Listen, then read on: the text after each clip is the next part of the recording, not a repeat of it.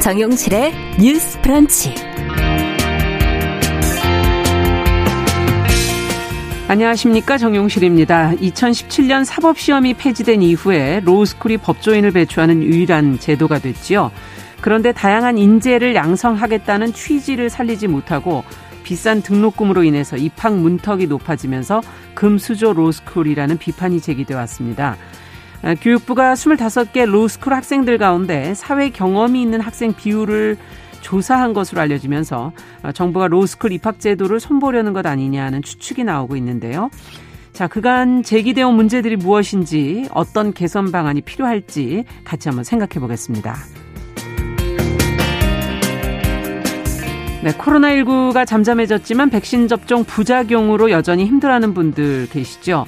관련 피해 보상 신청 절차가 최근에 개선이 됐다고 하는데 이 백신 접종과의 인과성이 인정된 이상 반응 어떤 것들이 있는지 또 접종한 백신 종류에 따라서 무엇이 달라지는지 알아둬야 될 것들을 저희가 정리해 드리겠습니다.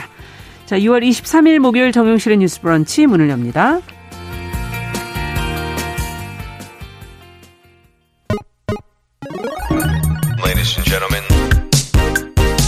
새로운 시각으로 세상을 봅니다. 정용실의 뉴스 브런치 뉴스픽.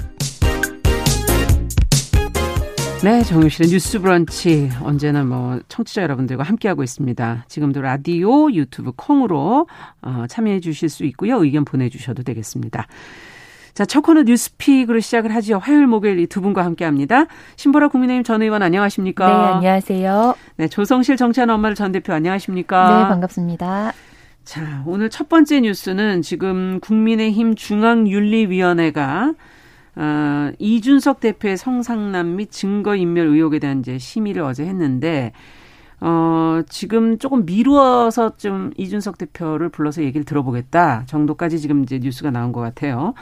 어, 지금까지 나온 내용을 신보라 의원께서 좀 정리를 해 주시겠어요? 네.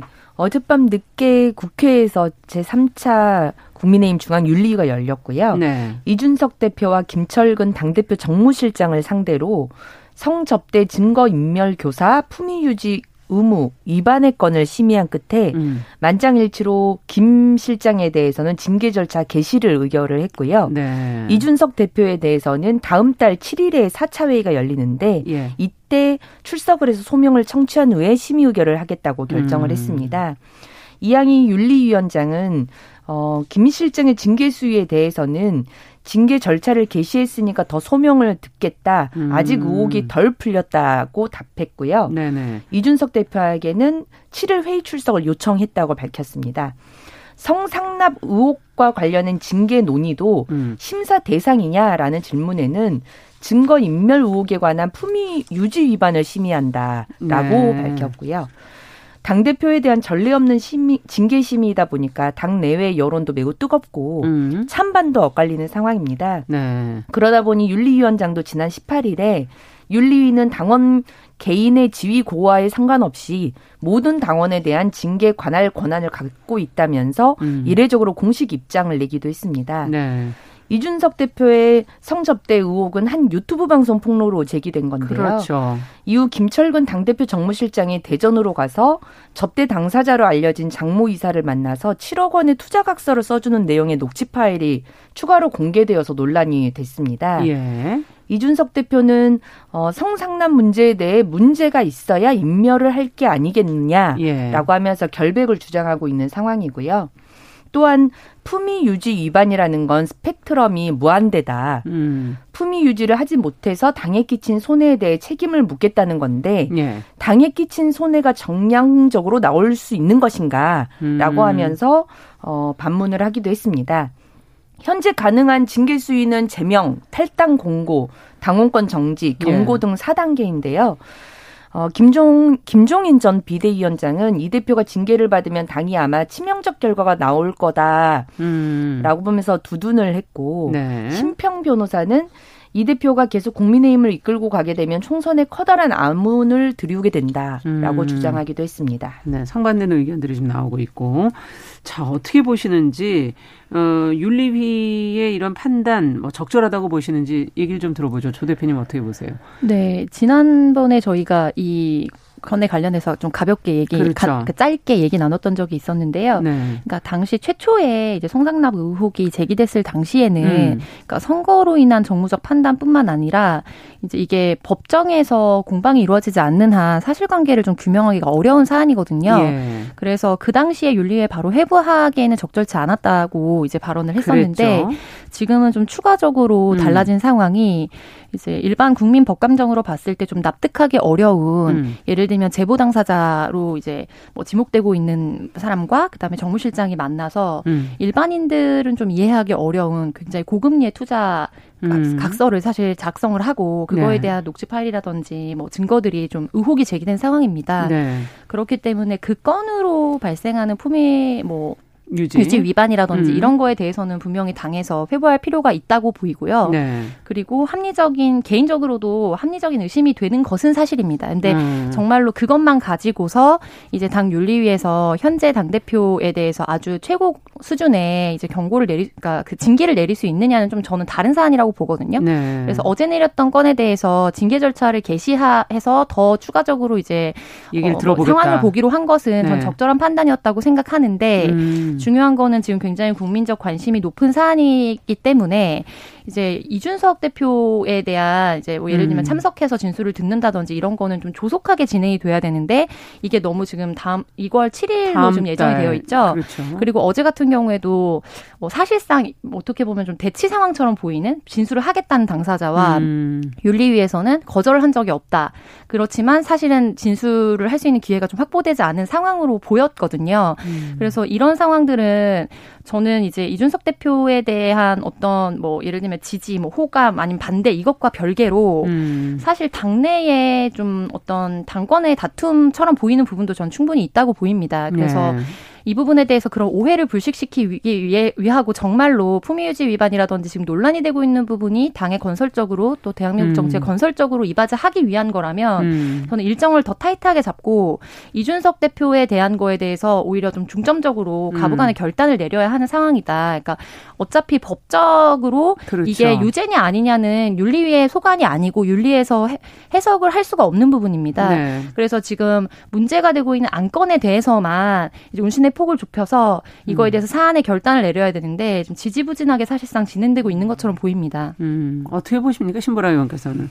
네, 저는 이제 어쨌든 초유의 당 대표를 그렇죠. 징계하는 심의잖아요. 네네네. 특히나 이제 당 대표라는 것이 그냥 뭐 지명해서 음. 이렇게 하는 게 아니라 당원과 국민이 선출을. 해서 네. 뽑은 당 대표라고 하는 어떤 상징성과 음. 대표성이 있기 때문에 이에 대한 징, 뭐 징계 심의를 하는 그 음. 그 과정 자체가 어쩔 수 없이 다른 어떤 일반 당원과는 다를 수밖에 없다. 그렇죠. 물론 음. 이제 윤리위원장의 어떤 공언한 대로 지휘 공로 고하를 막론하고 음. 어, 누구든 징계심의 대상이 될 수 있다. 그건 이제 맞지만 사실이죠. 예. 어, 당 대표가 만약 거리되게 됐을 경우에 음. 가, 가질 수밖에 없는 정치적 파급력이라는 게 어마무시하거든요. 예. 그 그게 당에 대한 어, 어떤 영향이라는 게 이 문제가 일어나게 돼서 끼친 어떤 영향과 음.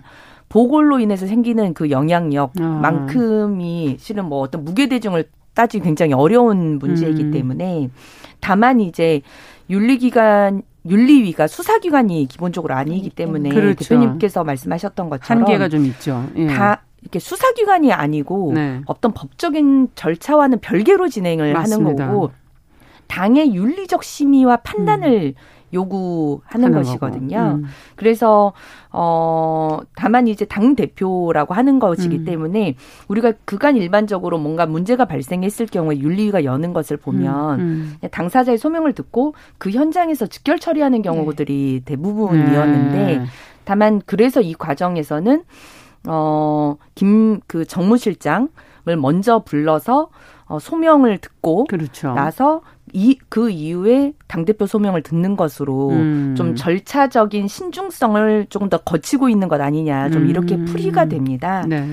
그리고 징계 심의의 대상이 성접대 의혹이 아니라 성접대에 음. 따른 증거 인멸 의혹에 관한 품위 유지 그렇죠. 위반의 건이거든요. 네. 그래서 성접대 자체에 대한 어떤 사실관계를 확인해서 징계를 심의하는 것이 아니고 음. 그래서 수사기관 결과가 나오지 않았는데 무슨 징계심이냐 하는 것은 이것에 대해서 해당 사항이 될 수는 없다라고 음. 저는 판단을 하고요. 네. 어, 윤리 징, 징계가 수사기관 결과가 나오면 징계를 하는 수순도 그래서 음. 아니다. 음. 그래서 다만 사안의 영향력이 크고 그 행위에 따른 어떤 당해에 미친 해악이 좀 심각하고 음. 그 행위가 도, 국민의 어떤 도덕 감정상 어떤 부도덕한 행위였다면 대체적으로 이제 징계를 받아왔던 전례들이 네. 있거든요. 다만 제가 말씀드린 것처럼 그 당대표의 징계가 당의 향후 진로에 미치는 그 영향력도 무시할 수 없기 때문에 네.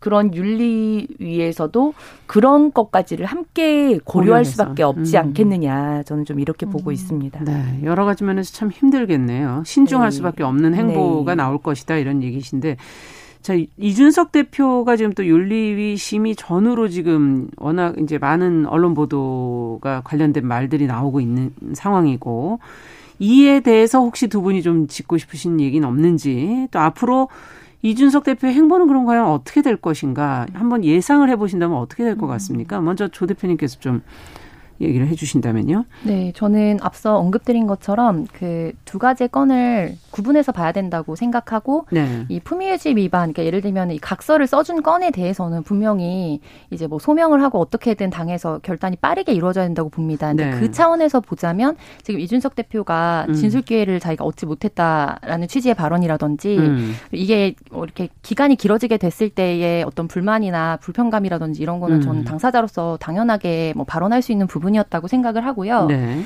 근데 다만 이제 윤리위원회 가 이제 국민의힘의 전신이었던 자유한국당 윤리위원회가 저는 떠오르는데 네네. 당시 5.18 망원 관련해가지고 음. 또 윤리위원회가 언론에 많이 오르락 내리락 했었습니다. 네. 근데 그 당시에 이종명 의원 같은 경우에는 제명 처리를 하고 최고위원 출마를 어, 와 관련된 이제 여러 가지 당규나 당원 당규로 인해서 김진태, 김순례 의원에 대해서는 징계유예를 저, 어, 내렸던 것으로 저는 기억을 아, 하고 있는데 네네. 이제 관련해서 왜 그러면은 이 부분에 대해서 국민 법감정에 맞지 않다 좀 비판을 좀 받았었거든요. 음. 근데 그때 그 굉장히 좀 보수적으로 해석을 했습니다. 그러니까 음. 당원 당규를 거스르면서까지도 이제 징계 절차를 할 수 없고 최선의 이제 결과였다라고. 음. 근데 이제 어떻게 보면 전신이었던 당과의 연장선상에서 국민들이 음. 바라보고 있기 때문에 음. 이번에 윤리 절차 같은 경우에도 사실상 이전까지는 당에서 어떻게 보면 굉장히 보수적으로 음. 좀 결정을 내렸는데 이 부분에 있어서는 어 그렇지 음. 않는다는 온도를 느끼면 굉장히 이게 정무적 판단이 개입됐다라고 보여질 여지가 있고 네. 그리고 그 부분에서 방금 신보라 의원님께서 말씀하셨던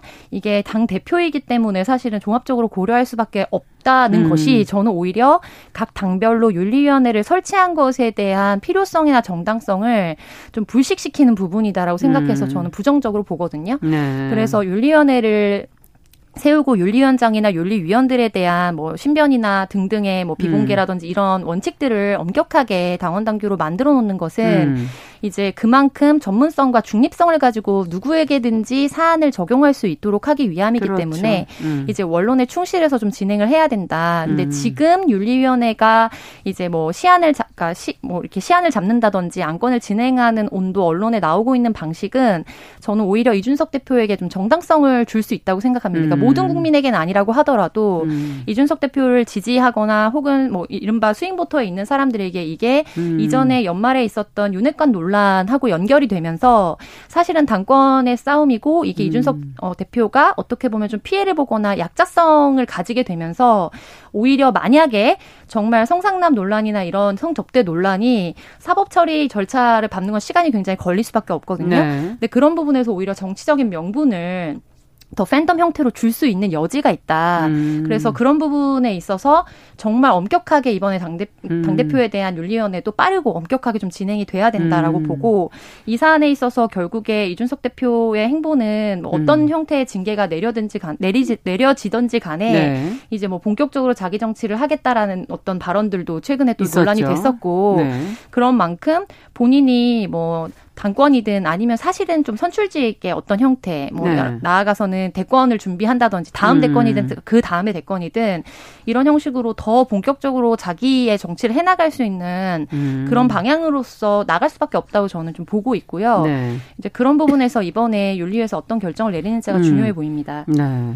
신보라 의원께서는 어떻게 보십니까? 어, 저는 지금 오히려 윤리위는 윤리에 가는 방향대로 가고 있는데 음. 그 과정에서 이제 수많은 억측과 오해 그리고 그걸 또 이제 부추기는 여러 발언들이 이제 더 가미되면서 이 혼란한 전국을 더 만들고 있는 건 아닌가라는 생각이 듭니다. 네. 그래서 지금 이양희 윤리원장도 급기야 이제 어 입장문을 발표하고 음. 어, 지휘공란 고하를 막론하고 심사한다. 그리고 뭐 이런 억측은 자제해 달라 이런 그렇죠. 얘기들을 이제 하고 있는 상황이고 음. 절차 과정을 좀 더 어, 거치는 것도 그거에 대한 결과에 대한 책임도 윤리위원장이 또 동, 윤리위가 동시에 져야 되는 그렇죠. 것이기 때문에 네.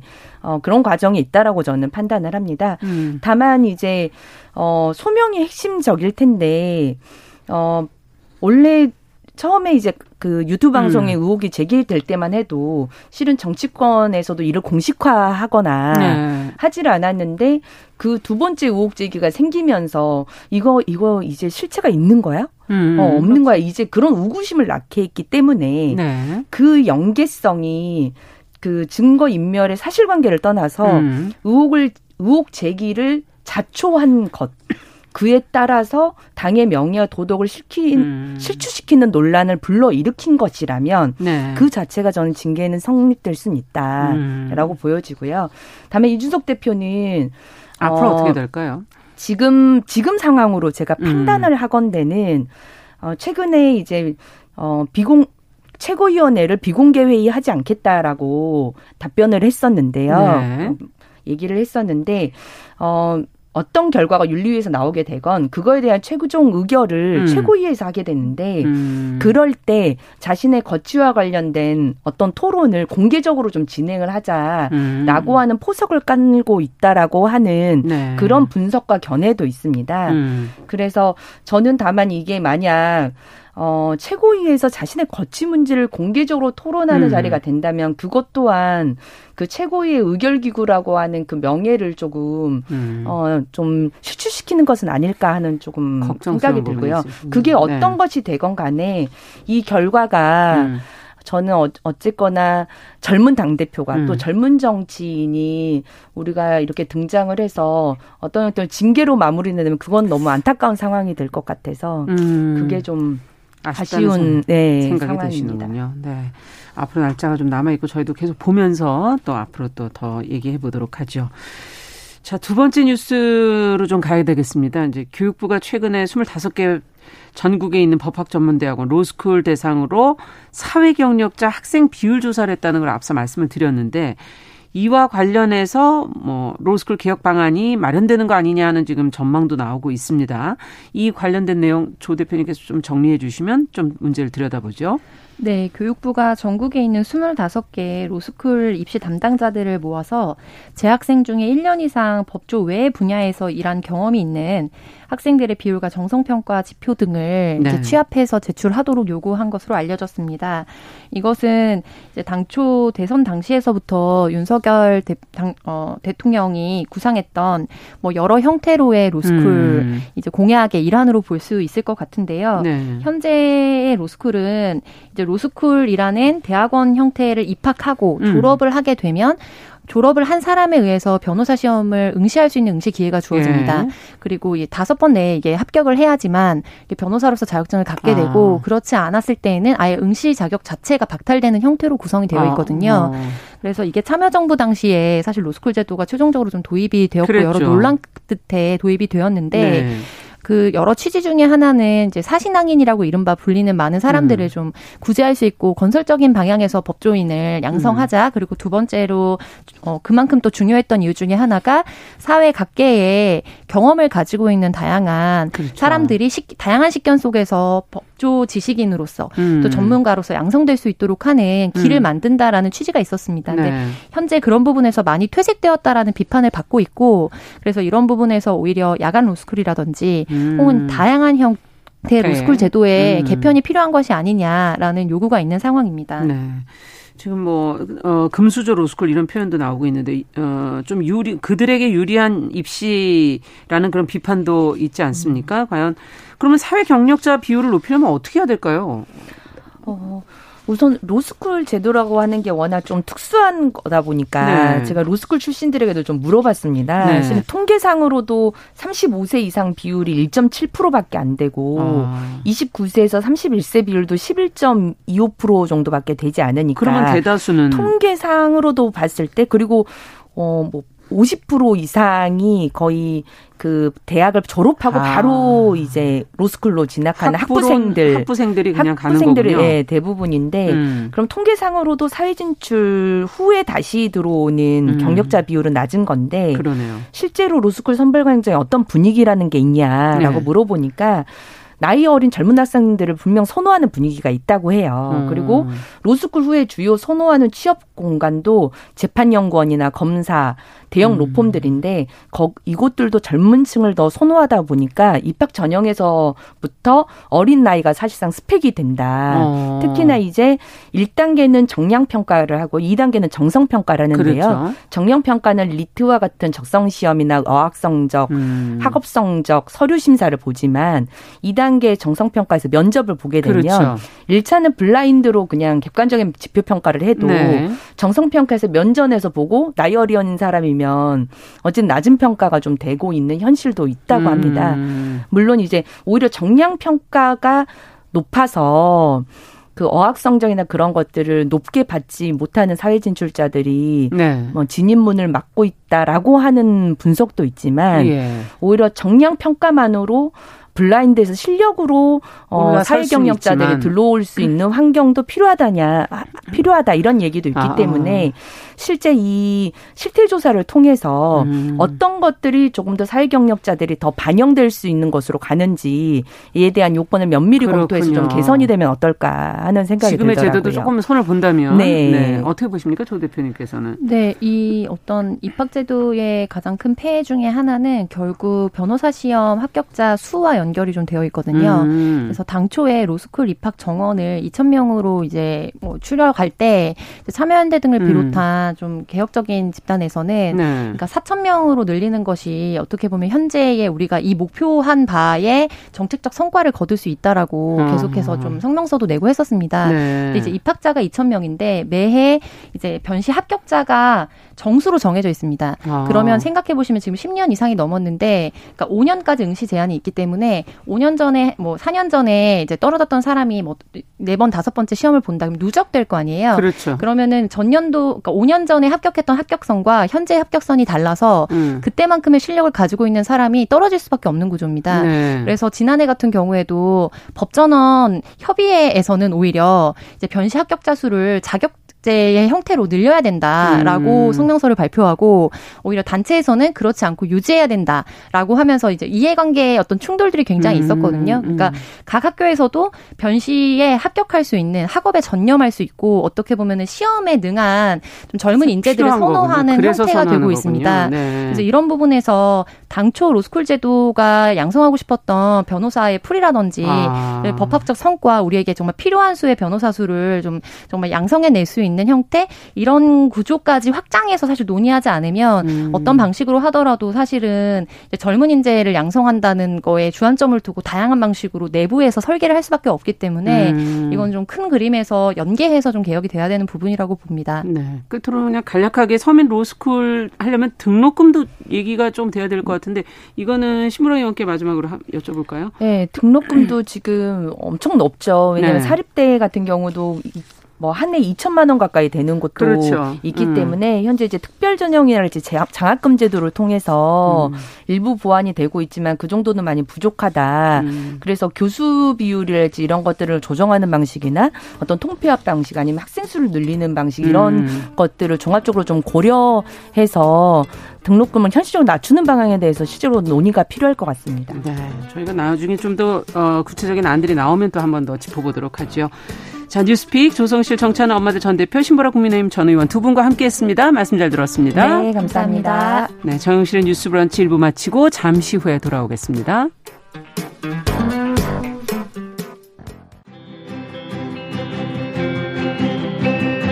얼마나 아깝다고 생각할 우리 사회의 다양한 비용들과 푼돈들, 음. 삶의 전선에서 음. 최선을 다하고 살아가는 우리의 모습도 제 몫에 맞는 평가와 그에 합당한 시선이 좀 필요한 시점이 아닌가 하는 생각을 하층이다, 이층이다 이거는 네. 순전히 사람의 그 아. 그 잣대로 이야기를 하는 거예요. 음. 곤충이 우리 사람보다 몇 억 년 먼저 지구에 나왔거든요. 호모 사피엔스의 선배다 이렇게 얘기를 해요.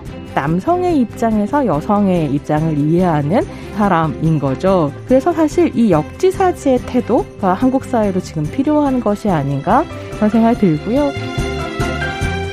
세상을 보는 따뜻한 시선. 정용실의 뉴스 브런치.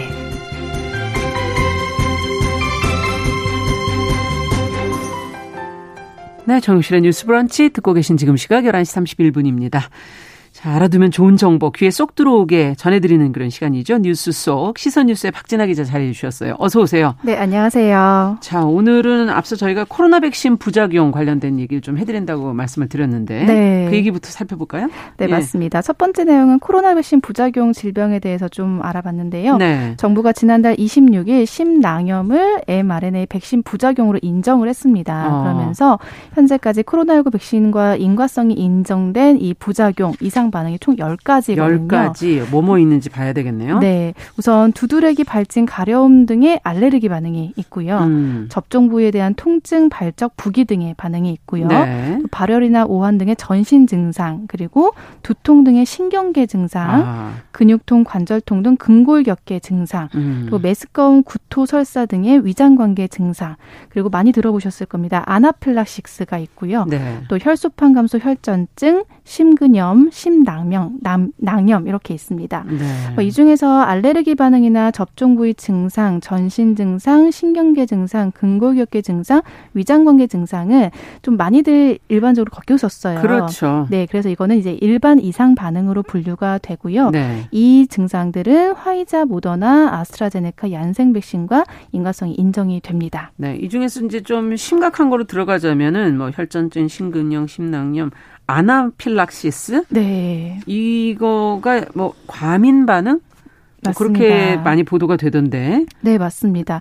지금 말씀하신 것처럼 아나필락시스 관련해서 그래서 이번에 좀 많은 사람들이 좀 알게 되셨잖아요. 네. 아나필락시스나 혈소판 감소 혈전증, 심근염, 심낭염은 주요한 이상 반응으로 분류가 됩니다. 요게 중요한 거군요. 네. 그러니까. 근데 이게 또 좀 주의해야 될게 네. 백신의 종류에 따라서 그 인과성 인정 여부가 좀 다르더라고요. 아, 백신마다. 네. 네. 그러니까 AZ 그리고 얀센 아. 백신은 혈소판 감소 혈전증과의 인과성만 인정이 됩니다. 아, 아스트라제네카하고 얀센이 네, 혈소판 감소 혈전증 네. 이것만 인과성 인정이 돼요? 예, 맞습니다. 아. 그리고 또 화이자나 모더나 같은 이 mRNA 백신은 심근염, 심낭염과 의 인과성만 인정이 됩니다. 아. 이, 저도 이 점을 잘 몰랐었는데 어떤 백신에 맞았냐에 따라 좀 다르더라고요. 다르네요. 네, 네. 또 대신 이 아나필라시스 같은 경우는 화이자, 모더나, AZ, 얀센 백신과 인과성이 모두 인정이 됩니다. 음. 그러니까 말씀드린 것처럼 어떤 백신을 맞아서 어떤 증상이 있었느냐 이것도 좀 살펴봐야 그렇군요. 이게 이 백신에 대한 부작용이다 이렇게 인과성을 좀 살펴보실 수 있습니다. 네, 그래서 여기서 이제 주요한 이상 반응으로 이제 나온 것들 네. 백신 부작용으로 그러면 보상을 받으려면 네. 어떻게 해야 되는 건가요? 이상 반응을 뭐 찍어놔야 되는 건지 지금 병원에 입원하신 기록을 그쵸. 갖고 있어야 되는 건지 뭐 궁금해요. 네, 우선은 이제 보건소에서 피해 보상 신청 제출을 하시면 된다는 걸 알고 계시면 되고요. 네. 백신 부작용으로 보상을 받기 위해서는요 의료기관 등을 통해 이상 반응 신고 보상 신청 신청을 해야 됩니다. 이 음. 이상 반응 신고는 의료기관에 하면 되고 또 잘 모르시겠으면 보건소에 전화를 하면 자세하게 아. 설명을 해 주실 거예요. 네. 그렇게 신고가 이루어지고 나면 보호자나 접종자가 직접적으로 이 피해 보상을 신청해야 했었는데 네. 지난달 30일부터 조금 절차가 개선이 됐습니다. 그래서 어. 피해 보상 신청을 하면서 동시에 이상 반응 신고도 같이 할 수 있게 된 겁니다. 아. 그러니까 한 번에 이거를 두 가지를 동시에 해버린다. 네, 할 수 있게 되는 네. 건데요. 이 피해 보상 신청할 때는 진단 확인서 등이 좀 제출이 돼야 되기 때문에 음. 반드시 진단 확인서 확인하시고요. 제출을 하고 나면 보건소에서 확인 후에 연락이 음. 올 거예요. 음. 그래서 이때 이상 이상 반응 신고도 같이 이제 하시면 되는 겁니다. 네. 또 이미 심낭염으로 피해 보상을 신청한 경우가 있으실 수 있어요. 경우. 네. 네. 그렇다면 별도의 추가 신청 없이 피해 보상 대상 심사를 받을 수 있고요. 음. 그럼에도 불구하고 뭔가 연락이 없다 하면 음. 또한 번 연락을 한번 취해 보시면 되고요. 피해 보상 미신청자는 예방 접종 피해가 발생한 날로부터 5년 이내에 신청을 하시면 음. 되는 겁니다. 아직은 뭐 코로나 끝나고 지금 뭐 한 3년 네. 시작되고 3년 정도 됐으니까 시간 좀 있네요. 네. 인과성이 인정되게 되면 음. 그럼 보상은 어떻게 받게 되는 건가요? 네, 인과성이 일단 인정이 된다면 네. 사망이나 장애에 대한 일시 보상금이 되고 나오고요. 어. 진료비나 간병비 보상받을 수 있습니다. 음. 관련성 질환 지원 사업을 통해서 이미 의료비나 사망 유로금을 난 좀 받았다 음. 이런 경우라면 그 기지급된 지원금 금액을 제외한 나머지 금액을 보상받을 수 음. 있는 건데요. 사망 일시 보상금을 보면 약 4억 6천만 원 정도. 음. 그러니까 뭐 사람마다 조금씩 다르기 때문에 꼭이 일괄될 수는 없지만 네, 될 수는 네. 없지만 약 4억 6천만 원 정도가 되고 장례 보조비 30만 원, 진료비 및 간병비는 일일 5만 원입니다. 음. 장애일시 보상금은 중증도에 따라 좀 다른데 이 사망일시 보상금의 100% 또는 음. 55% 정도를 보상받을 수 있습니다. 네. 단이 심낭염이 코로나19 백신 접종이 아닌 다른 원인 때문에 그렇다라고 이제 밝혀지게 된다면 음. 이거 같은 경우는 인과성이 없는 것으로 확인돼서 보상이 되지 않는다는 점 그렇겠죠. 네, 네. 기억하시면 되겠습니다. 네, 챙겨주셨고 이제 다음 소식으로 가보죠. 네, 다음은 원숭이 두창에 대한 소식입니다. 그래서 국내에 지금 의심 환자 나왔다 그래서 네, 네. 이 원숭이 두창 국내 의사 환자, 그러니까 의심자라고 하는데요. 이분 네. 한 명이 22일 방역 당국의 유전자 증폭 PCR 검사에서 양성 판정으로 음. 받은 것으로 어제 알려졌습니다. 이게 국내 최초 원숭이 두창 확 진이자 동북아시아 전체에서도 첫 감염입니다. 아, 동북아시아 전체에서 첫 감염이에요? 네. 아. 그래서 좀 더 주의를 그러니까 유럽이랑 그쪽을 빼고 이쪽 동북아시아 쪽에서는 첫 번째군요. 네, 맞습니다. 아. 그래서 좀 더 주의 깊게 살펴봐야 되는데요. 네. 이 방역 당국은 전날 신고된 원숭이 두창 의심 환자 두 명에 대해서 검사를 했습니다. 예. 이 중에서 한 분이 독일에서 입국한 내국인 A 씨가 음. 21일 오후 인천공항을 통해 귀국한 후에 스스로 질병관리청에 의심 신고를 하셨다고 해요. 네. 다행이네요. 맞습니다. 그래서 공항 검역소와 중앙 역학 조사관에 의해서 의사 환자로 분류가 된 후에 이제 검사를 하고 최종 양성 판정을 음. 받은 거고요. 또 다른 의사 환자인 외국인 B 씨 같은 경우는 진단 검사에서 현재는 음성 판정으로 나왔습니다. 음. 하지만 원숭이 두창 잠복기가 3주라고 해요. 최대. 굉장히 아, 길죠. 기네요. 네. 그래서 이제 격리가 되면 21일간 격리를 한다. 이제 이런 얘기가 나오는 건데 어. 그래서 그것을 좀 감안한다면 아직까지 안심할 단계는 아니지 않나 이렇게 생각됩니다. 네. 이건 지금 자진해서 신고해 주시는 것도 굉장히 지금 이 질병을 저희가 음, 더 확산시키지 않는데 굉장히 중요할 것 같다 이런 생각도 좀 들고. 네. 근데 어떻게 관리를 해야 하는 겁니까? 원숭이 두창 확진자는. 우선 이 확진자로 판정을 받으면요. 예. 국립중앙의료원을 비롯한 국가 지정 입원 치료 병상에서 격리 입원 치료를 받게 됩니다. 음. 격리 입원 기간은 피부의 병변에 가피라고 하죠. 그러니까 딱지가 탈락을 해야 이게 감염력이 소실됐다라고 인정되기 때문에 아. 그때까지 그 딱지가 다 탈락하고 회복이 확인될 때까지라고 보시면 되고요. 음. 또 확진자와 접촉한 사람의 경우라면 접촉 노출 정도에 따라서 고위험, 중위험, 저위험 등 3단계로 분류를 음. 합니다.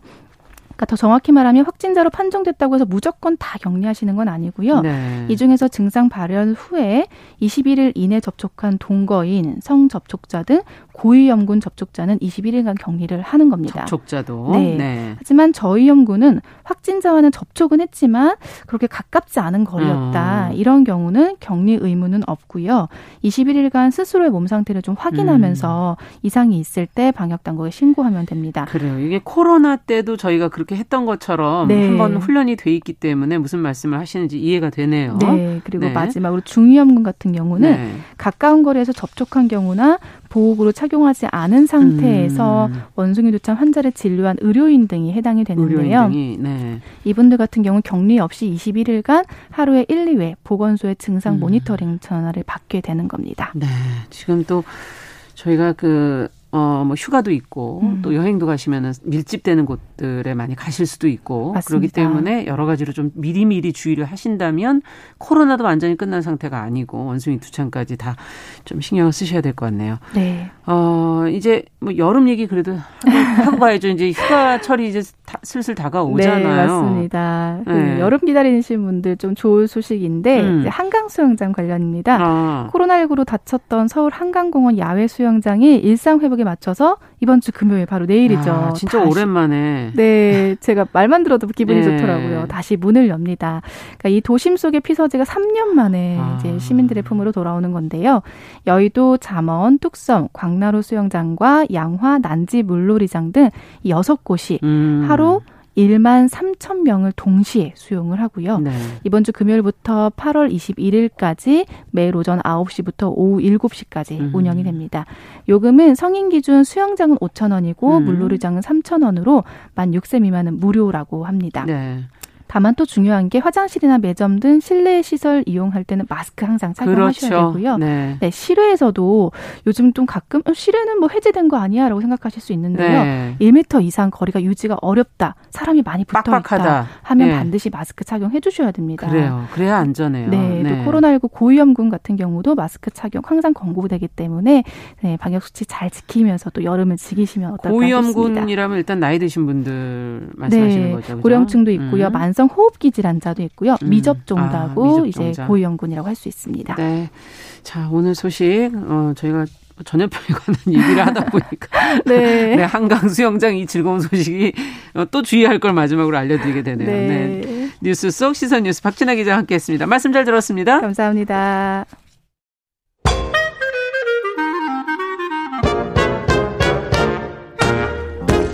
모두가 행복한 미래 정용실의 뉴스 브런치.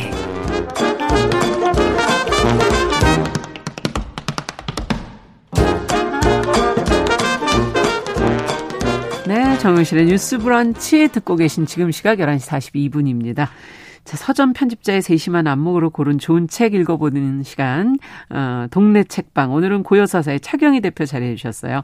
어서 오세요. 네, 안녕하세요. 오늘은 어떤 책을 들고 오셨어요? 아, 네. 책 소개에 앞서 제가 음. 지금 요즘 여름 감기를 앓고 있어서 아이고, 목 상태가 조금 안 좋은데 조금 네. 들으시는 분들께 양해 먼저 부탁을 드리고요. 네. 네 그리고 오늘 소개해드릴 책은 이 김나리라는 작가의 나리나리 김나리라는 재밌는 제목의 에세이예요. 노래 아니에요, 노래? 네, 바로 이 제목을 들으면 생각나는 노래가 있죠. 네. 근데 이제 그 예상하시듯이 음. 이거 봄나들이라는 동요잖아요. 근데 네. 작가가 이제 사는 내내 나리나리 개나리 나리나리 음. 이거를 개사해서 김나리하고 이름을 놀리는 사람을 허다허다 허다하게 만났다는 이제 사연으로 그렇겠죠. 이게 제목으로 이어지는데요.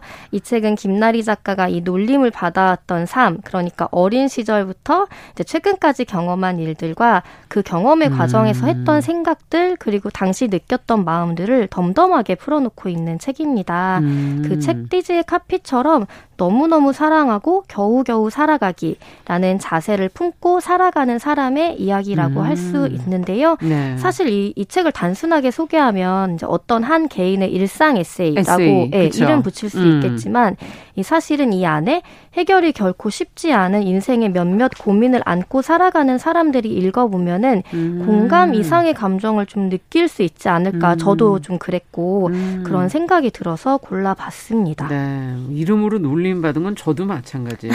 다들 그런 기억이 있죠. 그렇죠. 네. 근데 작가 이름도 조금 낯설고 네. 제목만으로는 뭐 내용이 무엇인지 상상이 되지가 않고. 네, 맞습니다. 예. 어떤 분들이 읽으면 좋을지 조금 더 네. 자세히 설명해 주신다면요. 그 우선 김나리 작가에 대한 소개를 해드리자면 음. 이 책에는 일주일의 나흘은이라고 사흘은 글을 씁니다라고 굉장히 간단하게 소개가 적혀 있어요. 아. 그러니까 이력이 있는 게 아니라 현재의 자신을 이제 문장으로 나타낸 건데 그러네요. 실제로 이 책에는 일하는 나흘 동안의 이야기 그리고 글을 쓰는 사흘 동안의 이야기가 고르게 담겨 있습니다. 음. 그 이런 분들이 읽으면 힘을 얻을 것 같다라고 생각했던 여러 분들 중 하나가 바로 김나리 작가처럼 일과 글쓰기를 병행하는 분들인데요. 음. 사실 김나리 작가가 그 이력이나 책을 내게 된 계기는 사실 저는 좀, 좀 특별하게 보였어요. 어떤 점이 특별한가요? 그 김나리 작가는 문예창작학과를 졸업하고 혼자서 쭉 소설이나 에세이를 써오다가 음. 2016년에는 공동으로 쓴 소설책을 한 권 출간을 했고 흔히 말하는 신춘문예나 문예지를 통한 등단 과정을 거치지 않고 첫 책을 냈던 건데요. 네. 이후에는 독립문예지들의 글을 발표하기도 했습니다. 네. 그리고 이번에는 첫 번째 에세이집을 이제 출판사를 통해서 출간을 했는데 사실 등단 안 한 작가들의 에세이를 내는 경우가 요즘 드문 건 아니죠. 그렇죠. 네, 근데 생각해 보면 혼자 써온 글들을 자비 혹은 독립 출판을 통해 내거나 이미 여러 블로그나 SNS에서 화제가 된 사람들이 책을 출간하는 경우는 잦잖아요. 그렇죠. 그런데 김나리 작가 경우는 좀 다른 것 같다고 느껴졌어요. 근데 제가 아는 어떤 작가님이 예전에는 음. 유명해지고 싶어서 책을 내려고 했다면은 이제는 책을 내고 싶어서 먼저 유명해지는 사람들이 많은 시대다 이런 음. 얘기를 했는데 음. 사실 김나리 작가는 뭐 예를 들어 뭐 몇만 구독자를 지닌 뭐 인플루언서 그렇죠. 이런 아니고. 타이틀이 없이 음. 그냥 혼자 꾸준히 글을 써 왔는데 그 글들이 이제 워낙 글을 좋아하는 사람들 사이에서 입소문이 난 거예요. 음. 그렇게 해서 이제 출판사로 연결이 돼서 출간이 된 경우라서 지금 유명해져야만 좀 책을 낼 수 있다라는 인식에서 좀 다른 사례를 보여주는 아, 경우라고 봅니다. 그렇군요. 유명해져야만 책을 내는데 이제는 네. 이분은 그게 아니고 정말 글을 쓰는 것 자체를 이제 좋아하셔서 그게 네. 입소문이 나서 네. 이제 책이 나온 경우다. 네. 네. 이참 바람직한 경우라고 볼 수도 있나? 네, 사실 왜냐면 이래야 계속 쓰실 거 아니에요. 맞아. 동료가 네. 훨씬 많이 되는데 이런 네. 경우가 또 드물기도 하죠. 그렇죠. 드물죠. 네. 오랫동안 홀로 써오고 또 그게 입소문이 났다 그러니까 왠지 좀 믿음도 저는 좀 드는데 어떠세요? 네, 맞습니다. 음. 이제 저도 워낙 기존에 이제 썼던 글들을 좋아하기도 해서 이제 기대한 음. 마음으로 읽었는데 일단은 그 많이들 좋아하시는 황인숙 시인이 이제 책에 추천사를 아, 실었는데 그렇군요. 바로 첫 문장이 이제 뒷표지에 있는데 예. 와우 정말 글 잘 쓴다 느낌표예요. 아. 그러니까 이 시와 산문 쓰기를 오랫동안 해오면 사랑받는 이 중견 시인의 이런 보증이 결코 아. 쉽게 나온 말은 아니라고 저도 생각을 합니다. 그렇죠. 이 책의 프롤로그를 보면은 대학을 졸업하고 옛 스승과 학교 친구들을 만난 에피소드가 나오는데요. 음. 다른 친구들의 경우에는 이제 졸업 후에 글을 쓰거나 아니면 취업을 미루고 공모에 매진을 하는데 음. 김나리 작가는 당시에 결혼식장에서 일을 하고 있었다고 해요. 음. 그래서 자기는 글을 쓰는 것보다는 지금 결혼식장에서 일을 해라고 조금 부끄러워하면서 안부를 전했더니 스승은 계속 그렇게 일해야 한다. 생활을 꾸려나가야 하고 싶은 이야기도 만나고 오래 쓸 수 있다고 이야기해줬다고 아, 합니다. 네. 그 어쩌면 이 방송을 듣는 분들이나 이 책을 읽게 되는 분들 중에 아직은 사회의 인정이나 주목을 받지 못하지만 음. 묵묵히 글을 쓰거나 쓰고 싶어하는 분들이 분명 계실 거라고 아, 생각을 아, 해요. 근데 음. 이분들이 이 책을 읽으면 글쓰기와 일을 병행하는 사람이 어떻게 살아가고 있는지 음. 그거를 이제 들여다보고 나만의 일상을 어떻게 꾸려가면 좋을까 음. 그런 것들을 좀 생각해보는 계기가 될 것 같습니다. 그러네요. 좋아하는 일을 하는 것이 반드시 생계를 꼭 이어주는 건 아닐 수도 네, 있기 맞죠. 때문에 어 때로는 생계를 있는 일을 하면서 자기 좋아하는 일을 어떻게 병행할 수 있을까 네. 하는 그런 지점으로 어 아마 글이 아니더라도 뭐 많은 분들이 이런 고민들을 네, 하고 맞아요. 계신 분들이 계실 것 같아요. 분들 중에 그 균형을 잡아가는 네. 과정에 대해서 좀 힌트를 얻으실 수 있지 않을까 어. 그렇게 생각을 했고요. 그리고 이 책에는 이제 글 쓰는 삶에 대한 이야기들도 많지만 음. 무엇보다도 책의 중심에는 이 사랑에 닫히면서도 꿋꿋하게 살아가는 작가의 개인적인 이야기가 굉장히 내밀하게 아. 적혀 있어요. 그래서 이제 자신의 기대와는 전혀 다른 식으로 오랜 연애가 끝나자 음. 작가는 이제 크게 좌절하고 삶의 의지를 좀 크게 잃기도 하는데 그 당시의 생각이나 감정이 과하지 않은 농도로 하지만 굉장히 솔직하게 적혀 있습니다. 음. 이 상대에 대한 원망도 부당한 대우에 대한 이 감정도 제대로 표출하지 못했던 자신에 대한 좀 안쓰러움 이런 것들이 굉장히 솔직하게 적혀 있어서 네. 어떤 분들은 좀 낯설게 오히려 느껴지실 수도 있을 거예요. 음. 근데 얼마 전에 인터넷에서 본 어떤 실험이 갑자기 생각이 나더라고요. 어떤 겁니까? 출처는 제가 정확히 이제 기억나지 않지만 외국 학교에서 대학생들을 대상으로 이런 시도를 하게 했다고 해요. 관심 있는 이제 대상에게 데이트 어플이나 소셜 미디어가 아닌 현실에서 대면해서 호감을 표하는 데이트를 하게 시킨 건데 아. 이때 영화를 보는 등의 대화가 중단된 채 시간을 보내는 것도 허용하지 않았다고 합니다. 그럼 그냥 둘이만 만나야 돼요? 대화를 계속 하게끔 계속 한 거죠. 그러면서 어. 서로 감정을 표현하게. 야, 이거 막상 부담스럽겠다. 네, 그리고 좀, 특히 예. 팬데믹 시기를 겹치면서 서로 얼굴을 마주하며 감정을 전하고 대화하는 경우가 되게 줄어들었잖아요. 음. 그러면서 사람들이 비언어적 소통이 동반 된 상황을 힘들어하고 회피하는 경우들이 늘고 있다고 해요. 그래서 맞아요. 이 상황에 따른 실험이라고 이제 본 기억이 있는데 음. 이렇듯 좀 힘든 관계나 감정을 마주하지 못해서 좀 도망치는 사람들이 있잖아요. 음. 그런 분들이 이 작가의 직설적인 고백을 읽으면은 음. 굉장히 낯설다가도 어쩌면 좀 부담스러울 수도 있고 그렇겠죠. 하지만 어느 순간에는 내 마음과 겹쳐지는 부분이 있다라고 느끼실 수 있을 것 같아요. 네, 이건 지금 사실 그 이렇게 표현할 수 있다는 게 굉장히 건강한 건데. 네, 맞습니다. 네. 그 황인숙 시인의 추천사에 인용된 구절만 봐도 이 작가에게 사랑이라는 게 참 진심이구나. 네, 맞아요. 이런 대목이. 네. 나와요. 나는 진심으로 사랑 없이 살 수 없는 사람이 되고 싶었다. 나는 이제 사랑 없이 살 수 없는 사람이 되고 싶지 않다. 감정이 인생의 신념이 될 수 있다는 걸 알게 되었다. 감정이 신념이 되면 사랑이 실패했을 때 인생이 무너진다. 그렇게 살 수 없다는 것을 나는 내 인생 전부를 바쳐서 배웠다. 네. 비장하기도 하고 오. 감정이 신념이 된다는 말이 저도 좀 이제 생각을 곱씹어 봤는데 음. 어쩌면은 감정을 내 인생의 중심에 놓으면 그게 흔들렸을 때 내 인생이 무너지는 경험 이런 것들을 해본 분들이 음. 계신다면은 공감을 하고 계실 수 있을 것 같아요. 그러네요. 사랑이라는 감정. 네. 네. 아. 이 에세이의 사실 시작 부분이나 중심에는 이 사랑의 실패라는 경험이 자리를 잡고 있는데 30대 여성이 겪은 사랑의 실패가 이 인생을 어떻게 지배하게 되었는지 음. 그리고 그 지배에서 어떻게 벗어나게 되었는지 음. 고백하고 있다고 볼 수 있는데 사실 제가 개인적으로 이 책에서 굉장히 빛나는 대목들이라고 생각했던 것들은 뭐 사랑의 실패에 대한 이야기도 좋았지만 음. 연애 관계 외에 우리 인생에서 만나는 사람들과의 사랑 또한 우리 삶을 지탱할 수 있다는 사실을 보여주는 대목들이었어요.